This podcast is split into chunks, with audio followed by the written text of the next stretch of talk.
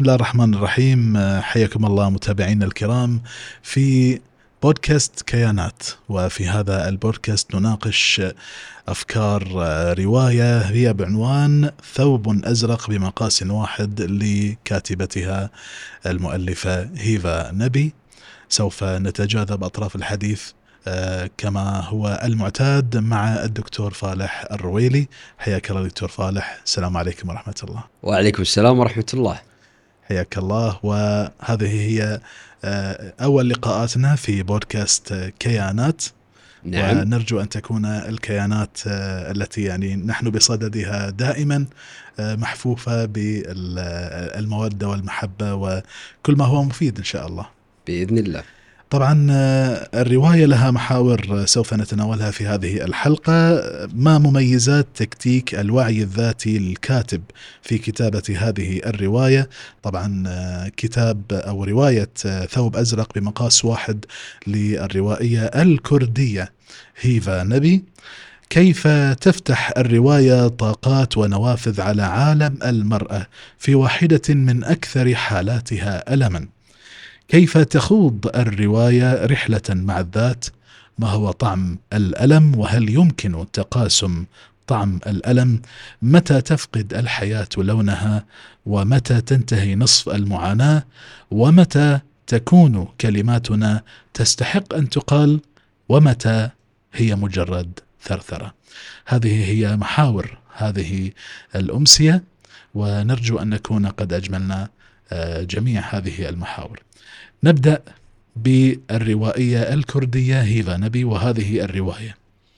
نعم بسم الله الرحمن الرحيم. آه بداية رواية آه هيفا نبي ثوب أزرق بمقاس واحد. هي رواية جديدة صدرت عام 2022 لدار جدل. الرواية متوسطة الحجم تقريبا يعني في حدود 200 آه، قريب من 200 صفحة. آه، فاللي يحب يقرأ ويستمتع راح يخلصها بيوم يومين. أنا خلصتها بيومين الحقيقة وكانت آه، لحظات آه، جميلة وشاعرية أثناء تطرقي وقراءتي في الرواية. وعادة تعودنا عليك دكتور إن أنت يعني في جانب الكتب صحيح ناقشت أفكار يعني أفلام سينمائية سابقا ولكن يعني مجال الروايات يبدو أنه جديد عليك ولا؟ والله آه يعني أنا لازم الحين بيحسر أن عادة لما أخذ بريك أو استراحة من موضوع معين معقد شديد التعقيد فألجأ إلى الروايات. جميل. لكن لم أوفق في هذه الفكرة الراحة إني آخذ قراءة في رواية عشان أرتاح، يعني كانت تضبط أي. معي أيام دان براون.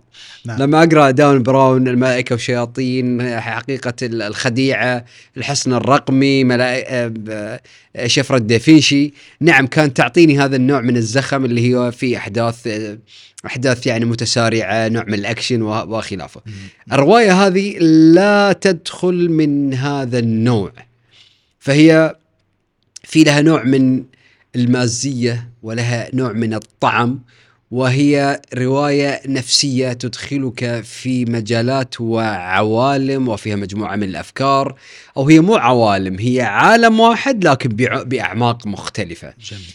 آه، الروائية هي الأستاذة هيفا آه، نبي هي روائية كردية سورية مقيمة في ألمانيا. وهي متقنه متقنة لعدة لغات. نعم. فهي أصلا متخصصة الآن في الأدب الفرنسي وتدرس الأدب الفرنسي باللغة الألمانية. فهي تتقن اللغة الكردية واللغة العربية واللغة الفرنسية واللغة الألمانية. نعم. وهذا أعطاها ثراء وقدرة على الاطلاع على مختلف الثقافات ومختلف الأفكار. خصوصا إذا تحدثنا عن الفلسفة فالفلسفة في أساسها وأصلها وأقوى فطاحلة الفلاسفة وأقواهم كلهم ألمان. الشخصيات الأشهر والأكبر. وحط أنت الاسم وراح تلاقيه في له أصل ألماني. قبل ما تصير الحرب العالمية الثانية وتنتقل. نعم. تنتقل إلى اللغة الإنجليزية. فهذا النوع من الثراء أعطاها قدرة عالية على الاطلاع على الثقافات المختلفة. والرواية راح تدخلك في عالمين للأمانة. يعني راح تعطيك مجال للدخول في نافذتين. نافذة على عالم المرأة ونافذة أخرى على على جزء من الهوية والثقافة الكردية. ومن المعروف أن الشعوب الكردية هي من الشعوب ذات الثقافة الواسعة والممتدة في الجذور التاريخية آه، ولديهم غنى وثراء في ثقافتهم. جميل وحتى في أخلاقياتهم وفي تعاملهم، أنا من حسن الحظ إن يعني آه، تعرفت على مجموعة من الشخصيات والأصدقاء الأكراد وكانوا من خيرة الناس اللي عرفتهم في في الكرم، الضيافة، في الثقافة، يعني تجد عندهم آه، مجموعة من القيم والأخلاقيات الأصيلة. جميل. فهذا يعني شيء الواحد لازم يذكره. وعندما تتبحر أكثر حتى في الثقافة والشعوب الكردية تجد أن الشعوب الكردية من أكثر الشعوب اللي أثرت حتى على مدار الثقافة والتاريخ الإسلامي ككل. فلديك أنت مجموعة من الشخصيات المركزية في الثقافة الإسلامية. فخلينا نبتدي بالصحابة. في عندنا صحابي هو هو جابان أبو ميمون وذكر في مصادر إسلامية مثل آه، آه، أسد آه، أسد الغابة في معرفة الصحابة والإصابة في تمييز الصحابة وغيرها من من الكتب اللي تكلمت عنه كصحابي. ما في عندنا الكثير من ال ال الكلام ولكن هو اللي عرف أنه نقل الإسلام إلى الشعوب الكردية. لدينا طبعا صلاح الدين الأيوبي ما يحتاج نتكلم عنه صلاح الدين الأيوبي كقائد عسكري فذ ومؤسس الدولة الأيوبية هو في الأساس كردي. آه، عندنا القاضي آه، والمؤرخ والأديب الكردي ابن خلكان. أحد الشخصيات البارزة في في الأدب وفي وفي حتى الحضارة الإسلامية. والشخصية الأكبر من كل هذه الشخصيات اللي ذكرناها ولها تأثير الحقيقة تأثير معمق جدا هو ابن تيمية. فابن تيمية مولود لأب وأم كرديين في منطقة حران أظن عام 1263 وفي الوقت الحالي إذا بنتكلم عن شخصيات آه، محورية ومركزية ولها إسهامات قوية فلا نستطيع أن نفوت العالم الفقيه سعيد النورسي أو بديع الزمان النورسي اللي ولد عام 1877 واللي له آه، الكثير من الإصدارات والكثير من الكتب والكثير من القفشات الروحانية والنورانية اللطيفة والجميلة. نعم. فهذه بس على مستوى بعض الشخصيات في من من الشعوب الكردية اللي أثرت على على مسار التاريخ الإسلامي. وهذا شيء يعني من جمال الثقافة والحضارة الإسلامية أنها استوعبت كافة الشعوب ودعمت مواقفها الثقافية. هي هي لم تحاول أن تذيبهم بمعنى أن توجد لهم جسم آخر وثقافة أخرى وتفصلهم عن عن سياقاتهم الاجتماعية بل عززتها. وهذا يقودني للحديث عن كتاب الهويات القاتلة. لأمين معلوف وهذا الكتاب اللي يتحدث عن عن البعد الهوياتي وكيف أن الحضارة الإسلامية استوعبت فحتى هو يذكر إنه لو لو لو لو كانت حضارة أخرى غير الإسلام هي دخلت في المناطق اللي كانوا عايشين فيها لما استمروا على دياناتهم إيه، كل هذه القرون الطويلة. نعم. نعم. فالخلاصة يعني اللي نطلع منها إن الرواية راح تعطيك شوية إضاءة على على الثقافة الكردية بشكل مبسط راح تعرفها من خلال آه، الأسماء من خلال آه، بعض العادات البسيطة فجميل أنك أنت تبني فيما بعد الدخول والتوغل أكثر في هذا النوع من الثقافة اللي هي ثقافة ثرية وغنية وتستحق حتى أنك تطلع عليها. وأنا بعد ما قريت الرواية اللي حصل على مستوى الشخصي بعد ما قرأت الرواية اهتميت كثيرا والله في هذه الثقافة وبدأت حتى أتابع الموسيقى وبعض الأمور الشعبية وبعض العادات والتقاليد الشعبية جميل. وهي تخلي الإنسان يشعر بالكثير من الانجذاب لهذه الشعوب وهذه الحضارة وفيها قواسم مشتركة أيضا يعني مع آه، الشعوب التي حولها لكون يعني لكون كردستان يعني إقليم نعم ويعني نعم. أيضا صحيح. يتأثر بالشرق و ويا أخي هذا هذا الشيء جميل والله. هذا الشيء جميل ان أن يكون لدينا تواصل مع مختلف مختلف الثقافات الموجودة في المنطقة العربية، إحنا متعودين على على ثقافاتنا عادة، لكن من الجيد أن نتعرف أن تعرف على الثقافات المختلفة الكردية الفارسية الأمازيغية التركية وغيرها من الثقافات الموجودة. وليس من أجل إذابتهم في جسم ثاني أو بالعكس إحنا نعتز بثقافاتهم أصلا نعم. ونعتز بأطروحاتهم ونعتز حتى في سياقاتهم وبناهم الاجتماعية نعم. لانها شيء يدعو للفخر يعني هي ثقافة يعني المستعمرة هي التي كانت تهدف لإذابة آه، بالضبط. بعد بعد نشوء الدول القومية وهذا موضوع آخر. بعد نشوء الدو الدول القومية في معاهدة وست فالي اللي كانت في عام 1648 ونشوء نشأ بعدين الدولة القومية اللي بدأت تعزز من القوميات وخلقت الصراع القومي الموجود والدائر اللي قاعد يعطي إسقاطاته على الوضع الحالي. نعود للرواية؟ نعم نعود للرواية بس معلومة جديدة بالنسبة لي أن شيخ الإسلام تيمية من أبوين كرديين طبعا آه، جميلة طبعا المعلومة وهذا هذا يزيدك يعني يزيدنا شرفا نعم. ورفعة إن إحنا نتعرف عن إن كثير من الشخصيات اللي أثرت في مسار. التاريخ الإسلامي هي من شعوب أخرى غير العربية. كيف وجدت آه، أسلوب هيفا نبي في في في رواية آه، ثوب أزرق بمقاس واحد يعني تناولها لمختلف المحاور وحديثها عن الشخصيات وغير ذلك. لكونك طبعا يعني لك تجربة في قراءة ال- الروايات. أي نعم. أيوه. هذا الحين سرها صار؟ آه، أبي إحنا سر في الوقت الحالي. أيوه. آه، أسلوب آه، هيفا نبي في روايته يسمى بأسلوب الوعي الذاتي للكاتب. وهذا الأسلوب يعتبر أسلوب صعب وليس سهل. لأنك تدخل في عمق الشخصية الرئيسية أو أعماق الشخصيات الرئيسية الموجودة وتحاول أن تؤدي إسقاطات وتحاول أن تبين مجموعة كبيرة من التفاعلات والنمو آه والأفكار وتجاذب الأفكار والصراعات الداخلية اللي موجودة في الشخصية الأساسية. في هذه الرواية إحنا لدينا شخصية واحدة رئيسية. فأنت طول الوقت أنت وين موجود كقارئ؟ أنت موجود في عقل الشخصية الرئيسية بطلة البطلة أو الشخصيه الرئيسيه البطلة في الرواية. تقصد معها في طول الوقت انت في عقلها قاعد.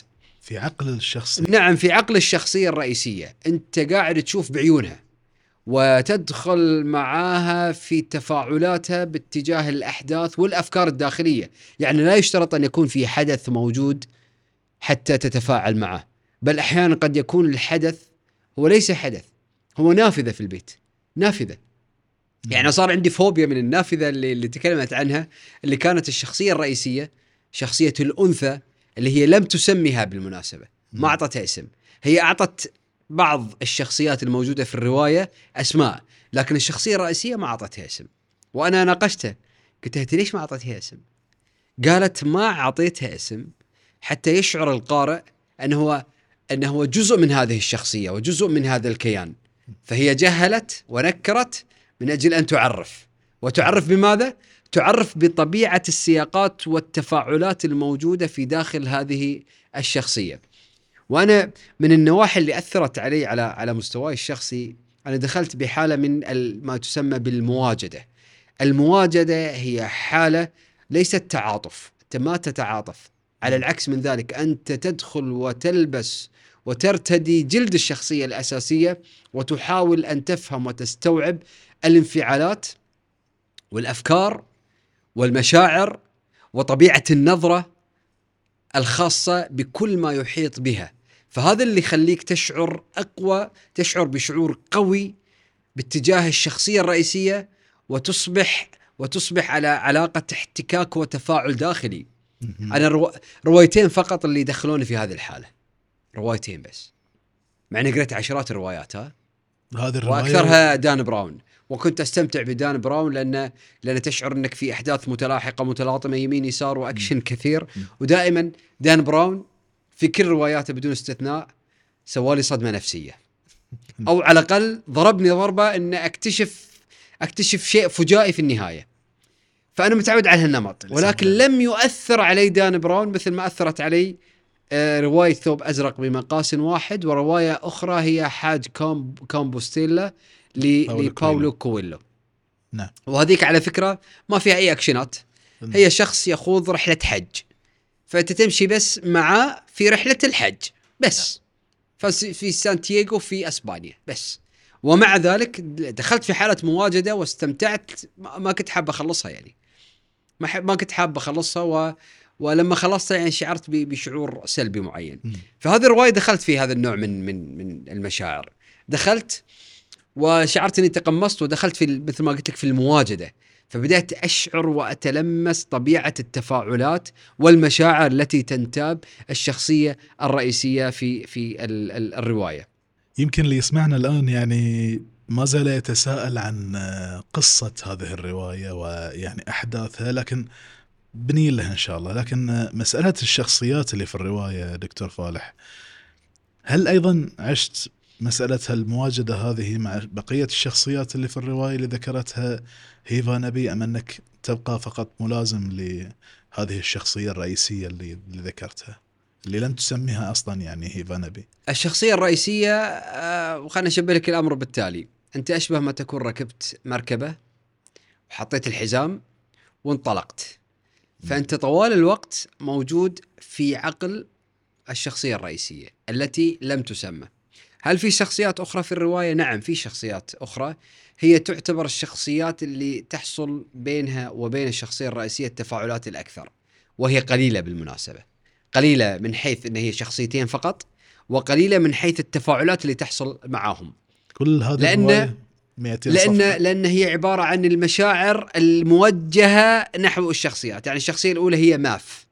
ماف هي الطفلة الرضيع اللي ولدتها الشخصية الرئيسية. م. وأنت تبدأ بالرواية من اليوم الأربعين للولادة. هذه دخولك للرواية ترى.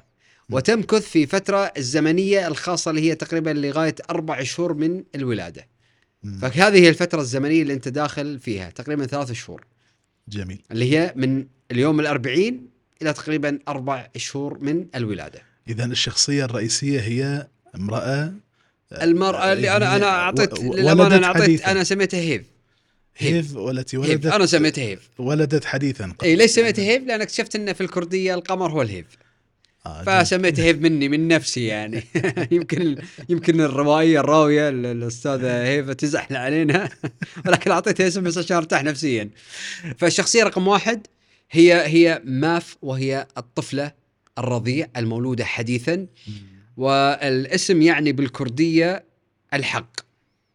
ولذلك يعني أخذت اقتباس صغير أضافته الراوية لما شرحت عن معنى الاسم وهو الحق فقالت وكل كردي يشعر لدى سماعها أنها تمسه شخصيا. هو الحق. فهذا البعد الأول. هذه الشخصية الأولى. الشخصية الثانية هي ديدار. ديدار هو الزوج. الحاضر الغائب. وديدار حسب حسب وصفه هو رجل قليل الكلام. كعادة الأزواج. نعم. قليلي الكلام. في مقابل راح نزعل إحنا راح راح نزعل الرجال الحقيقة يعني.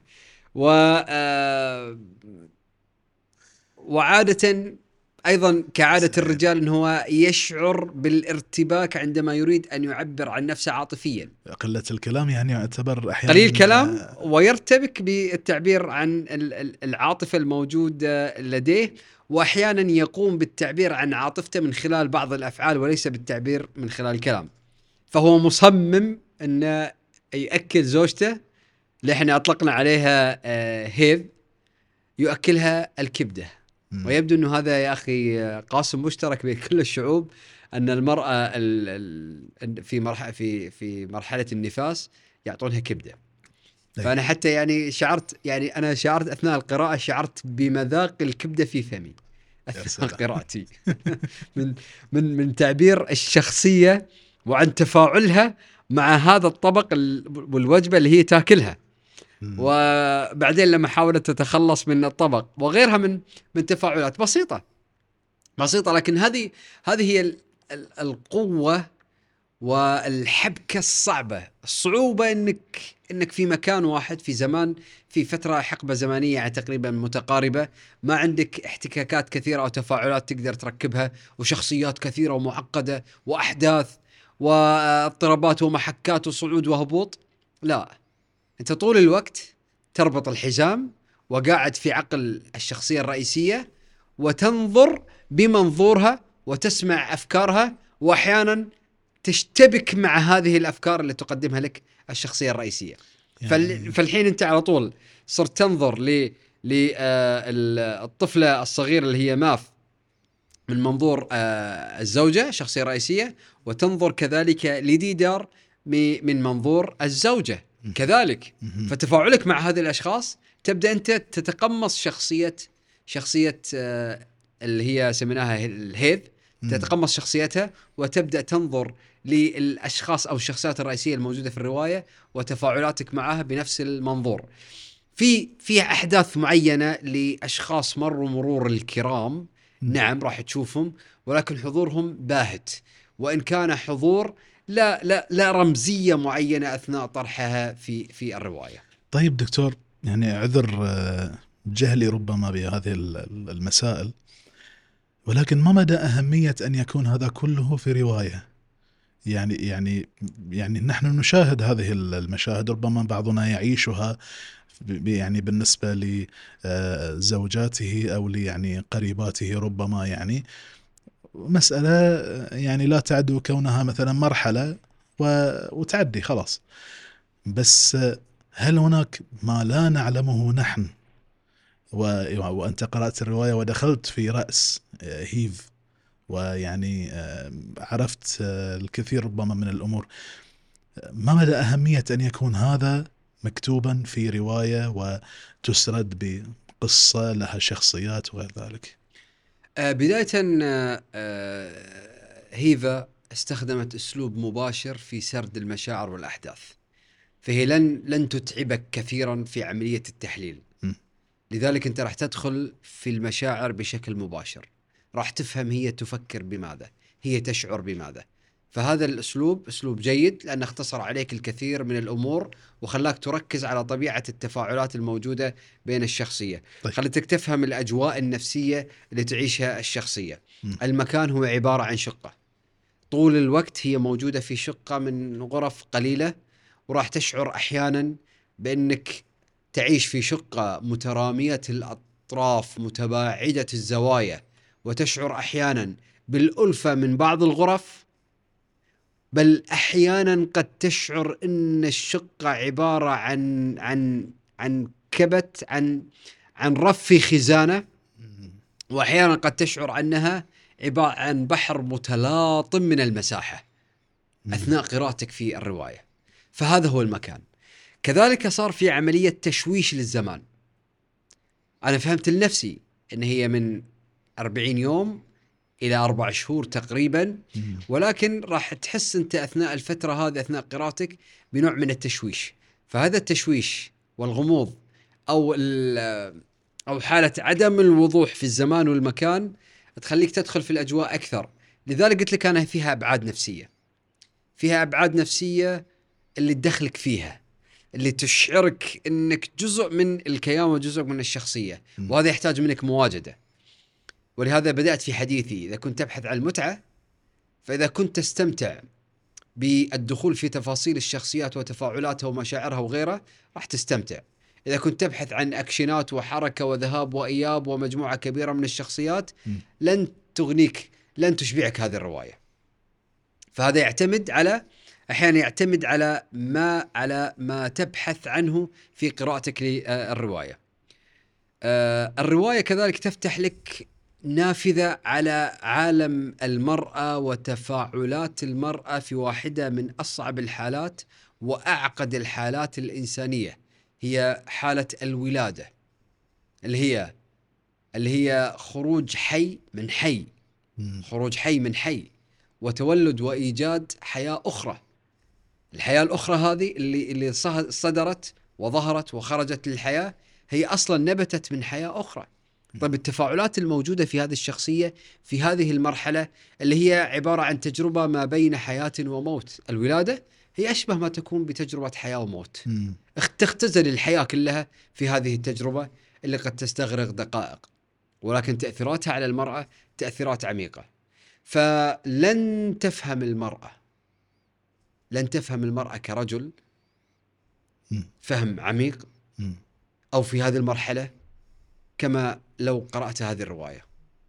راح يصير عندك بعد أكبر وفهم أكبر وتفهم أكبر لطبيعة التفاعلات الداخلية والصراعات النفسية التي قد تمر فيها المرأة في هذه المراحل. جميل. وهذا اللي يخليك تتقبل وتتفهم مشاعرها وتغيرات المزاجية الموجودة اللي هي تتنقل ما بين صعود وهبوط. يبدو أنك بعد قراءة هذه الرواية أيضا لا أقول أعدت التفكير وإنما يعني آه، تغيرت بعض بعض المفاهيم لديك يعني وخصوصا بأنك أب الآن لأكثر من ابن الله يحفظهم. صحيح يعني يعني خلينا أشير إلى إلى نقطة بتلاقي أن الشخصية الرئيسية لما تتكلم عن الزوج راح راح تشعر أنها تمر بمجموعة من المشاعر المتناقضة. ففي أوقات معينة ستشعر باتجاه بالحب وفي أوقات معينة ستشعر باتجاهها بالاشمئزاز وبالكره وبالنفور. فهناك نوع من ازدواجية المشاعر اللي اللي تمر فيها بل تصل إلى الاحتقار أحيانا. هذه كلها المشاعر تمر فيها الشخصية الرئيسية. مم. الشخصية الرئيسية بالمناسبة هي تشعر بنوع من الازدراء للنفس وكره للذات في أوقات معينة ونظرة سلبية باتجاه النفس. هذه الأجواء شوف شوف أجواء يعني التضارب في المشاعر وال- أجواء سوداوية مثل الاستوديو اللي إحنا فيه. أجواء سوداوية. فهذه هذه طبيعة التفاعلات الإنسانية ال- الموجودة. وهذا اللي يعطيها العمق بالمناسبة. هي لا تحاول أن تقدم لك تجربة مسلية. هي تحاول أن تقدم لك تجربة حقيقية. مو مو مسلية حقيقية. تريد أن تعرف تريد أن تدرك تريد أن تغوص في أبعاد الشخصية هذه اللي راح تقدم لك الرواية. يعني فلنقل بأنها يعني هي كأنها وثيقة من شاهد عيان. آه بالضبط يعني نعم. أكثر من أنها يعني رواية. والشخصية بعد حتى حس- حسب وصف يعني ال- الروائية لما الشخصية تصف نفسها فتقول عن نفسها إنها هي, أستاذة في التعبير وهي منشغلة على الدوام لا بالتعاطي مع الأشياء والأحداث والمشاعر بل بالتعبير عنها. جميل يا أخي المعنى. جميل جميل جميل جدا. مرة أخرى. هي منشغلة هي منشغلة مرة ثانية. لا بالتعاطي مع الأشياء والأحداث بل منشغلة بالتعبير عنها. مم. شيء مبهر. وهذا فعلا راح تلاقيه في الرواية. هو نوع من التعبير عن هذه الأحداث تعبير عن هذه المشاعر تعبير عن هذه الأفكار. الصراع مع النافذة. الصراع الموجود مع النافذة الموجودة في الغرفة. صراع صراع. فهي تعبر لك عن هذا الصراع. وتشعر أنت نفسك انه يا أخي والله النافذة تخوف هذه غير مثلا ال ال الخيالات والأرواح المحيطة اللي هي تشعر بوجودها وحضورها برمزية معينة في أثناء طرحه أو في أثناء الحوارات والخطابات والأفكار اللي قاعدة تتولد عندها. فاحيانا تقدم لك بعض الأفكار اللي قاعدة تتولد عندها باتجاه مثلا الرغبه بالانتحار أو بالرغبة بالموت عن طريق انه في إيحاء لطيف معين موجود. معاها. فتشعرك أحيانا ان, إن هذا الطيف حقيقي وأحيانا تشعرك إن لا هذا الطيف عبارة عن عن العقل الخاص فيها اللاوعي الشخصي الموجود لديها قاعد يعبر عن نفسه بهذا بهذا الشكل. فهذا هو الجمال أن هي ليست منشغلة بالأحداث بقدر ما هي منشغلة بالتعبير عنها. منشغلة بالتعبير عن الأحداث والأفكار والمشاعر. شيء في منتهى اللذة لمن لديه الحاسة الذوقية. جميل جدا لكن يبقى هناك سؤال أيضا دكتور فالح لماذا ثوب أزرق بمقاس واحد؟ لماذا هذا العنوان؟ هل توصلت لتفسير معين وأنت تقرأ ال- والله ال- الموضوع الحقيقة آه، هو واحدة من التركات ال- الموجودة وهي رسالة بحد ذاتها ال- ال- الرواية بالمناسبة راح تجد فيها الكثير من يعني تقريبا فيها عناوين فرعية كل صفحتين كل صفحة صفحتين ثلاث فيها عنوان فرعي يعطيك السردية الخاصة فيها في الموقف ويعبر عنها. ال- أحد المقاطع هو بهذا العنوان. ثوب أزرق بمقاس واحد. وأنا ناقشت ال- الروائية الأستاذة هيفا. تواصلت معها يعني؟ نعم و... في تواصل طبعا في تواصل جميل. وتواصل للحديث عن بعض ال- بعض الأفكار اللي عندي من خلال قراءتي للرواية أو م. بعض ما أنتابني من فضول حول بعض التفاصيل الخاصة فيها م. وبعض الإسقاطات المعينة طيب فسألت هذا السؤال فهي طبعا كعادة الروائيين وعادة الفنانين مم. لأن الرواية ترى عبارة عن عن لوحة فنية لكنها لوحة فنية يعبر عنها لا بالألوان بل بالكلمات. وأحيانا تتحول هذه الكلمات إلى ألوان بحد ذاتها. وهذه هذه الجمالية الخاصة بالرواية. فعادة الفنانين يقول لك أنت أبحث عن الرمزية الخاصة بالعنوان. فلكل انسان فلكل إنسان فهم معين وقدرة على استنباط معنى معين. ولكن أحد المعاني الرئيسية التي تريد أن تسقط عليها الضوء الأستاذة هيفا. هي هي العنوان. ثوب أزرق بمقاس واحد. كم لون؟ لون واحد. كم قياس؟ مقاس, مقاس واحد. والسؤال يطرح نفسه. لذلك أنا بعد ما راح أعطي الإجابة السهلة البسيطة اللي هي أعطتني إياها. راح أخلي ترك في الموضوع. كم عدد الألوان في العالم؟ وكم عدد المقاسات في العالم؟ كثيرة. صحيح. غير متناهية. فإذا ما المعنى؟ من أن يكون اللون لون واحد والمقاس قياس واحد. في رسالة معينة في حبكة معينة في فكرة معينة في هذا العنوان. وأنا قربت على المعنى اقتراب شديد. أترك الأمر للمتلقي وللقارئ.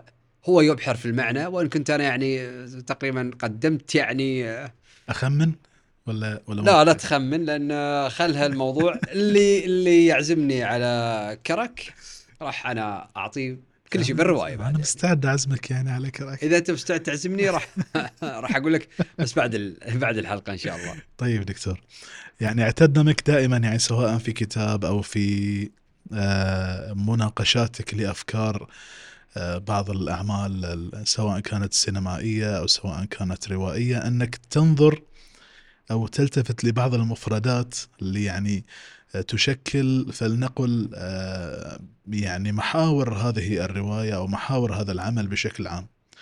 فكل كاتب كل روائي هناك بعض المفردات التي يعني ربما لا أقول يتميز بها ولكن استعماله لها في سياقات متعددة له رمزية معينة وله معنى معين، هل استوقفك هذا هذا الأمر في في قراءتك لهذه الرواية؟ هل هناك كلمات معينة آه، يعني شكلت بالنسبة لك آه، مواضيع أساسا؟ لا شك أن آه، رواية ثوب أزرق بمقاس واحد مليئة بالحكم وبالأفكار وبكيانات الأفكار لما إحنا نقول الفكرة عبارة عن كيان فهي مأخوذة من من من أطروحات كارل جوستاف يونغ مؤسس علم النفس التحليلي اللي ينظر للأفكار على أنها هي كيانات.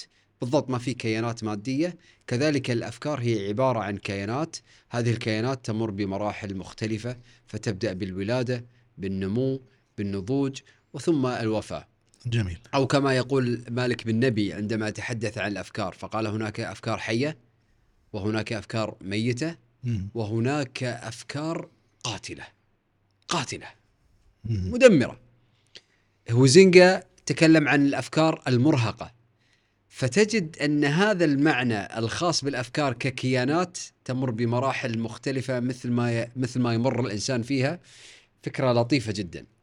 وهذا اللي اللي لاحظته في الكتاب أنه يقدم مجموعة من الكيانات مجموعة من الأفكار ويملأها وينثرها لك على مدار الكتاب بالكامل. طيب.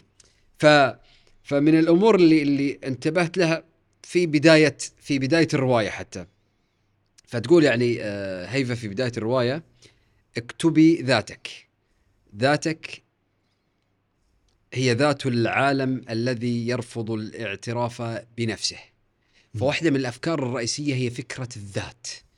وفكرة الذات ليست فكرة بسيطة يمكن المرور عليها مرور سريع. لأن الذات يا أبو علي الذات هي ليست ذات ذات واحدة. نعم في كل إنسان لديه هيكل عمود فقري يمثل الذات الأساسية الصلبة. ولكن ما بقي من الذات هو متحرك متغير يتبدل من حال إلى حال من موقف إلى آخر من دور إلى آخر. م. فالإنسان لديه مجموعة كبيرة من الأدوار. لما نقول مجموعة كبيرة من الأدوار اذا كل دور يتطلب منك ذات معينة. صحيح. أب أو أم معلم شرطي آه، طبيب مهندس تقود سيارة كل هذه الأدوار التي تقوم بها تحتاج جزء من الذات تظهر فيها ذات معينة. فأنت لا تستطيع أن تكون نفس الذات ونفس الدور في كل المواقف. فهذا البعد من الأبعاد اللي راح تجدها منثورة موجودة في داخل الكتاب. فبالحديث عن الذات نجد أن الذات كما أحب أن أعبر عنها أحيانا هي أربع ذوات. الذات هي أربع ذوات. جميل. فلديك الذات الحقيقية الواقعية اللي هي في الأساس متغيرة م- ومتحركة ولديك رؤيتك لذاتك هذا مستوى آخر ولديك رؤية الناس لذاتك هذا مستوى ثالث م- واعتقادك بالطريقة التي ينظر إليك م- الناس بها. جميل. فعندنا الذات نفسها يمكن النظر إليها من أربع زوايا مختلفة. فموضوع الذات ليس موضوع سهل. وهذا اللي يخليك تقدر في الرواية أنها هي نظرة للذات وهي حديث للذات وهو تعبير عن الذات. بل هي هيفا أول ما بدأت الرواية بدأتها أن هي تكتب عن ذاتها. تقول أن الشخصية الرئيسية هي تكتب عن عن ذاتها. وهناك مقولة آه، من المقولات اللطيفة الموجودة تقول فيها حين يفقد الإنسان ذاته فإنه يفتقد حيادية العالم من حوله وهذا ما يجعل الشعور بالحاضر غائما فالأشياء حاضرة بقوة ولكنه منفصل عنها إلى حد بعيد. فانفصالك عن ذاتك يعني انفصالك عن العالم المحيط فيك. وهذا يذكرني بدراسات دراسات الانتحار لدور كايم. لما يتحدث عن موضوع الانتحار فيقول أن الإنسان عندما ينفصل عن الواقع المحيط فيه فإنه يكون أكثر قابلية للانتحار وعن التخلي عن الواقع. وهذا الأمر اللي في في غاية العمق وفي غاية اللذة أن تتلمس كيان هذه الفكرة تحديدا الذات. فالأمر يبدأ منك وإليك. فإذا شعرت بذاتك وقدرت ذاتك ونظرت إليها بنظرة معينة نوع من الاحترام ونوع من التقدير وشعور بهذه الذات وتقبل لهذه الذات وموضوع التقبل هذه قصة ثانية. وتقبل ذاتك بكل بكل تناقضاتها وبكل اختلافاتها بالنور الموجود فيها وبالظلمه كذلك. نعم. أن تتقبل ذاتك بكل ما فيها أو كما يسميه أحيانا يونغ بالشادو بالظلال الموجودة في داخل الإنسان. عليك أن تتقبل كل ذلك. فهذه المنطلق وهذه الفكرة هذا الكيان كما تقدمه هيفا جميل. يعني يعني أنا في بعض في بعض المقاطع كما أقول دائما أنا في بعض المقاطع آه، تحس اني إني مضطرب نفسيا. أكون قاعد أقرأ فجأة المحيطين يشوفوني قاعد أصفق. أنا ما شفت منظر أنا ما قاعد أنا متفاعل مع أفكار موجودة في الكتاب. فتلاقيني عند موضوع الذات والله قاعد أصفق.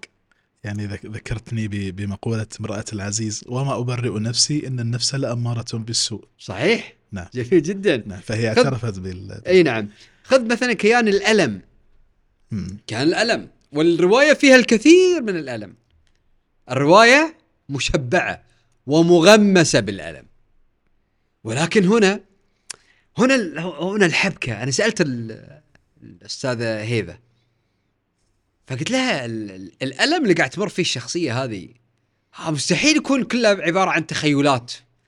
مستحيل أنت يعني قعدتي تتخيلين وتقولين يعني هذا الألم اللي تمر فيه الشخصية خلنا اخذه هذا هذا يبدو يعني يبدو في تجربة لا يشترط أن تكون تجربة ذاتية بالمناسبة. يعني تكون قد تكون مطلع على تجربة أشخاص آخرين وبعدين أعدت صياغة وسكبت التجارب في عن بالكلمات في روايتك. بالمواجدة. إي يعني مثل ما مثل ما نعم بالضبط. مثل ما قام أحمد خير العمري في في رواية بيت خالتي. ما مر بالتجارب. هو جلس مع الذين مروا بالتجارب وسكبها في في الكتاب. شيء في منتهى الألم. بيت خالتي. نعم. نعود إلى إلى الرواية. فسالتها قلت لها إيش إيش التجربة؟ يا أخي ردت علي رد؟ والله من اجمل ما يكون. إيش قالت لي؟ قالت لي طعم الألم واحد. طعم الألم واحد. تصفق. انت انت وأنا أقرأ الرد؟ أصفق. شيء مبهر يا أخي. نعم طعم الألم واحد. لا تستهين بآلام الآخرين. لا تستهين. وإحنا كم نستهين بآلام الآخرين؟ كم نشعر بأحيانا ان إحنا أحسن منهم يعني إيه هذه الالم مرت أنا أنا مريت تجربة شخصية والحمد لله انها كانت بعد قراءتي للرواية وليس قبل ذلك. نعم. جلست مع مع سيدة ولديها مشكلة معينة والمشكلة هذه أثرت عليها نفسيا للحد اللي جعلها تراجع معالج نفسي. م.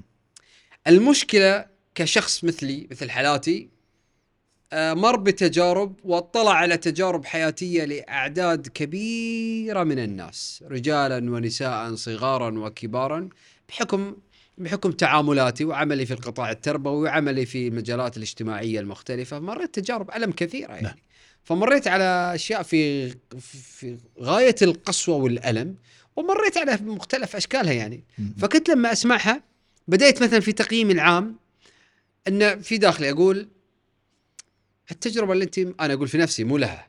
التجربة إيش التجربة هذه اللي أثرت عليك اللي لحد إنك تروحين لمعالج نفسي؟ إيش دعوة؟ ليش يعني؟ ترى أنت ما شفت شيء. هذا خطاب لنفسي بعدين قلت لحظة. مم. راجعت نفسي. للألم طعم واحد. الألم اللي مر فيه هذا الإنسان هو ألم حقيقي. الشعور حقيقي. المبررات قصة ثانية. ولكن الشعور حقيقي. تلك الطفلة اللي اللي تبكي بحرقة. لما تروح تسألها أنت ليش يا أمي تبكين؟ ليش منهارة؟ فتكون منهارة لأن أمها رفضت أن تعطيها الفستان اللي هي حاب تلبسه. بس يعني هذا ألم حقيقي. لا تستهين فيه. لا تقلل منه. لا تسخر منه. لا تقول للطفل ولا إيش إيش اللي مر ولا شيء. لا تتعامل بهذه الطريقة. لأن طعم الألم واحد. بمقاس واحد. نعم بمقاس واحد. آه،. مع ان ال- الالام هي مقاسات ولكن هو الطعم نعم. الطعم يا حبيبي يا بعد قلبي هذه هذه ال- الحكمة وال- واللمسة ال- الجميلة خذ مثلا كيان آخر كيان آخر من الكيانات الموجودة والمبثوثة في داخل في. داخل الرواية. فتقول عن الكلمات فهيفا تقول على لسان الشخصية الرئيسية طبعا نعم. حين لا تكون كلماتنا قوية كما ينبغي تصبح عبارة عن ثرثرة. وما أكثر ثرثرتنا يا أخي. هذه أيضا وأنا وقفت صفقت عليها. الله! إذا الثرثرة لا تعني بالضرورة كثرة الكلام. بل قد يكون كلامك قليل ولكن ليس قوي ولا مؤثر. فهو أيضا ثرثرة. شفت ال... أنت أنت مركز معي يا أبو علي؟ أنت شايف العظمة والجمال اللي أنا قاعد أتكلم عنه؟ أنت شايف الحلاوة اللي أنا فيها؟ شايف الكيان إحنا لما تتبع ال- الكيان خذ يا أخي خذ كيان التجربة. فتقول الشخصية الرئيسية. في الرواية الحين يسميها سميناها هيف. إحنا سمينا الشخصية الرئيسية هيف. هيف. نعم القمر. بمعنى القمر. فتقول لا لا يحيا من لا تجربة له. نقيض الحياة ليس الموت ونقيض الموت ليس الحياة. الشيئان لا يتعارضان إلا بواسطة شيء ملموس جدا حقيقيا جدا التجربة. لا يحيا من لا تجربة له. شعور القيمة يتفتح كزهرة من خلال التجربة من خلال التجربة وحدها. وكيف يجرب الحياة من تآلف مع القفص؟ مم. يا أخي إيش إيش جميل. جميل. هاي تقعد بس عليها وتقراها مرة ثانية. هذه ما راح أعلق عليها. لأن تعليق عليها راح يفسدها والله العظيم. فلا لا أسكت عنها. خذ مثلا كيان الحب. شوف كيان الحب مرة ثانية. كيان بمعنى فكرة. مم. فكرة الحب تذكر عنها فتقول الحب يحيل كل شيء عداه إلى رماد. إذا قلب الرماد لترى. لا زيف الحب بل زيف ما نجمله به لحظات فرحنا. الله. صحيح والله اذا لا لا هذا بعد ما راح أعلق عليه. هاي تتركه تتركه لخيار المتلقي وخيال المتلقي وأفكار المتلقي وكيف يقلب فيها الفكرة. تقول كذلك للوجوه لغتها الخاصة لمن يفهمها. فالوجه عبارة عن كتاب. الوجه عبارة عن كتاب. وملامح الوجه تخبرك عن سردية الحياة. فتستطيع أحيانا أن تقرأ الحياة من خلال التأمل في وجه. قد يكون وجه طفل طفل صغير. مم. طفل صغير ترى الكون والأجرام السماوية كلها في هذا الوجه البريء. وأحيانا قد يكون في وجه مرأة عجوز أو رجل عجوز فترى سردية وآهات وطموحات وخيبات وأفراح وجمال وبؤس وقبح الحياة كلها في هذا الوجه. في هذه في هذه التجاعيد الموجودة. فنعم للوجه وللوجوه لغتها الخاصة وكلماتها الخاصة وأفكارها الخاصة. خذ كيان التسمية وهذا أنا وقفت عندها. هذه أيضا من اللي صفقت فيها. كيان التسمية. فتقول تنتهي نصف معاناتنا إن تمكنا من تسمية ما يؤلمنا.